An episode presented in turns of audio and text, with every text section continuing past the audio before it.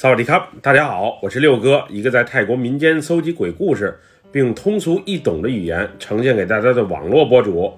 今天带给大家的故事名叫《弟弟的呼唤》，来自一位泰国八珍府朋友的分享。接下来，叫我们一起进入到这个故事当中。我叫阿梅，这件事儿发生在二十多年前，当时我在曼谷的一所大学读书的时候，我老家在离曼谷一百六十公里之外的八珍府。以前我每月基本都回一趟家，尤其是赶上重要的节日，我都会选择和家人们一起来度过。那是十一月下旬的一天，我回家去过水灯节。我们家一共有三个孩子，一个是远嫁到外地的大姐，另一个则是在曼谷上大学的我，还有一个就是比我小两岁，从小就不怎么爱读书的弟弟。我和我弟的感情很一般，虽然年龄相仿，但完全就是两类人。我是属于那种喜欢聊天、喜欢社交的女孩子，而她性格却是闷得很，并且还有些叛逆。我俩从小就不太能玩到一块儿去，即使当年同住在一个屋檐下，也没什么话可聊。毕竟性格和兴趣爱好完全就不一样。那年我回家，我姐也带着三岁多的小外甥回来过节了，一家人难得其乐融融的聚在一起。现在想起来，真是挺怀念的。那次我回来，我感觉我弟弟有些怪，平时他基本不主动和我搭话，不过这次他不仅找话茬和我聊天，还问我在曼谷的学习生活如何。一直挺宅的他，水灯节当天。还邀请我陪他去放水灯，总之让我感觉挺奇怪的。当时我想，可能弟弟是长大了吧，一直叛逆不听话的他，现在变得这么体贴，还真是没想到。我和我姐都不在父母身边，他要是懂事儿了，能搭把手照顾老人，我还真是挺欣慰的。水灯节假期尾声，我准备回曼谷的时候，我清楚的记得。我弟当天一早还送我去长途车站，当时看着他青涩的面庞，还有依依不舍的样子，我心里有一种说不出来的感动和留恋。马上就快二十岁大小伙子的他，怎么变化这么快？我上车前还特意给他塞了二百泰铢，让他自己去买点零食，又或者喜欢的东西。不过他却没有要，一直目送我所乘坐的大巴远去。他才默默地离开。回到曼谷后，因为和之前的室友闹了些小矛盾，于是我自己一人搬了出去。那些日子，我一直在忙着找新公寓，然后搬家，匆忙之中也没怎么和家人联系。二十多年前，我也没有手机，想和家里联系，一般都是打固话。我家里还没电话，只能打到村里的小卖铺。再让那里通知我家人，总之很是麻烦。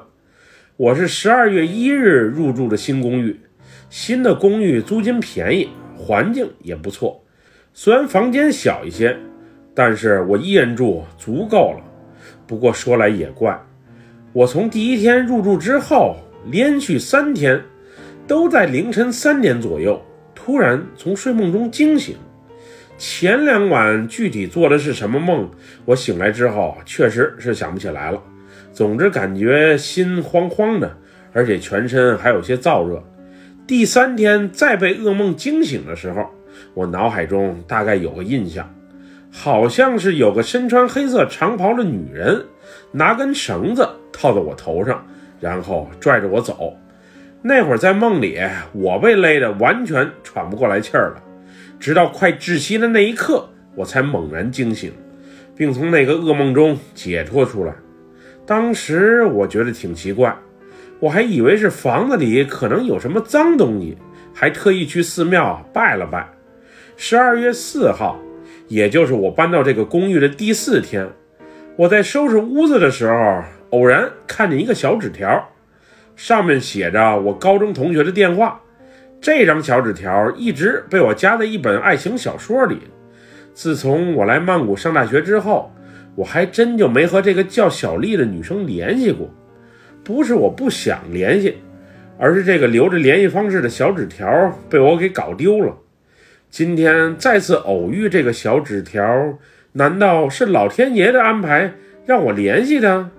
当年在学校，我俩可是无话不谈的好朋友，现在也不知道他的近况如何。要不给他打个电话聊聊天叙叙旧？于是我趁着下楼去洗衣房洗衣服等待的时间，用投币电话按照上面的号码拨了过去。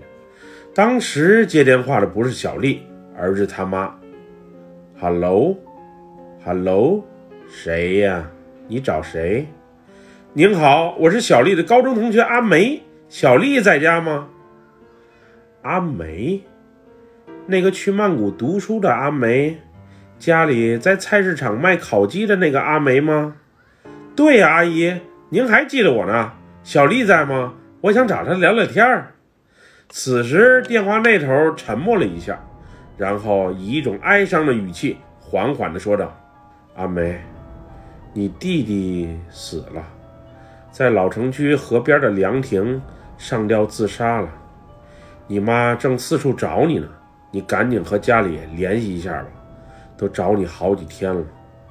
那一刻的我彻底的懵了，我弟死了？什么时候的事儿？上月底他不是还好好的吗？怎么无缘无故就上吊自杀了？这一切来的实在是太突然了。匆忙结束了那通电话，我就立马打给了家里。小卖铺的阿婆刚一接电话，就埋怨我怎么消失了。谁都联系不上，弟弟出了这么大的事儿，马上就要火化了，别提多让家里人着急了。后来和老妈一聊，我才得知，我弟因为在感情上受了伤害，而一时想不开上吊自杀了。他和那个女孩应该是在水灯节前夕分的手，老妈也曾经见过那个女孩。俩人分手后，我弟就整日闷闷不乐的。不过，他更多的是把失恋的痛苦与忧愁藏在内心深处，而没有表达出来，以至于我上回回去都不知道他谈了女朋友，而且还刚刚分了手。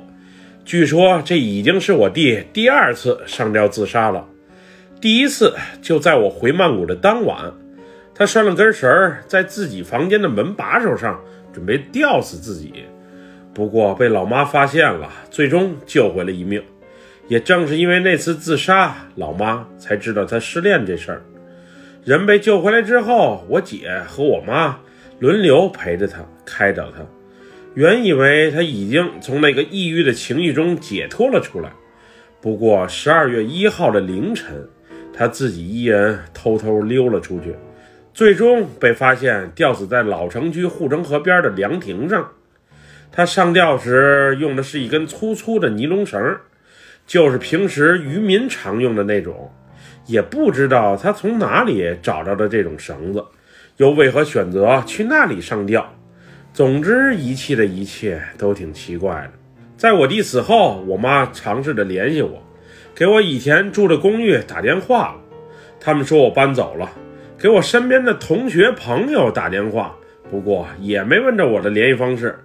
后来，他在我弟面前点了根香，无奈的唠叨了一句：“老妈没本事，没能力联系上你姐。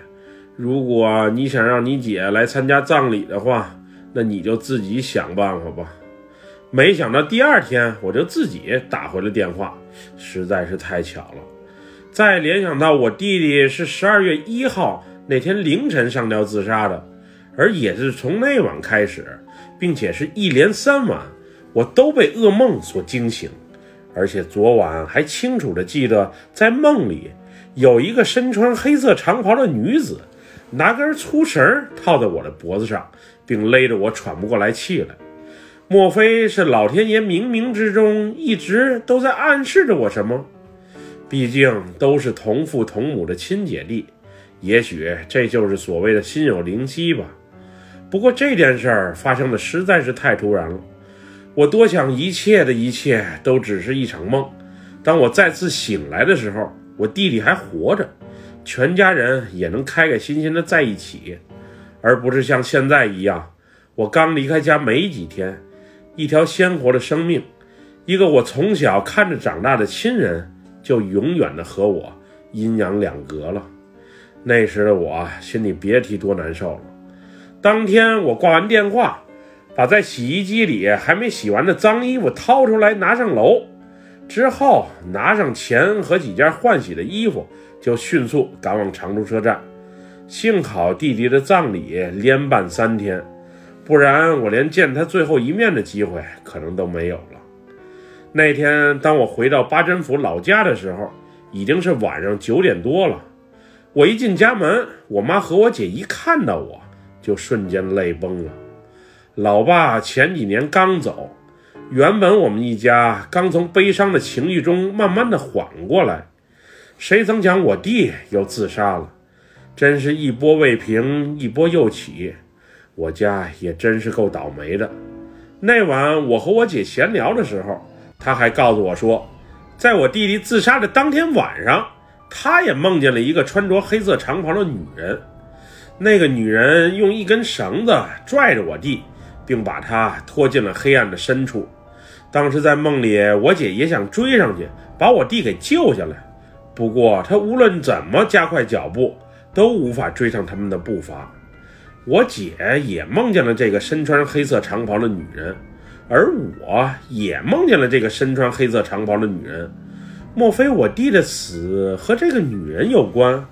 我们觉得要说这一切仅仅只是一个巧合，实在是有些牵强。于是我准备明天葬礼的时候，问问寺庙里的大师，这一切到底有没有联系。第二天一早，我就赶到了寺庙中。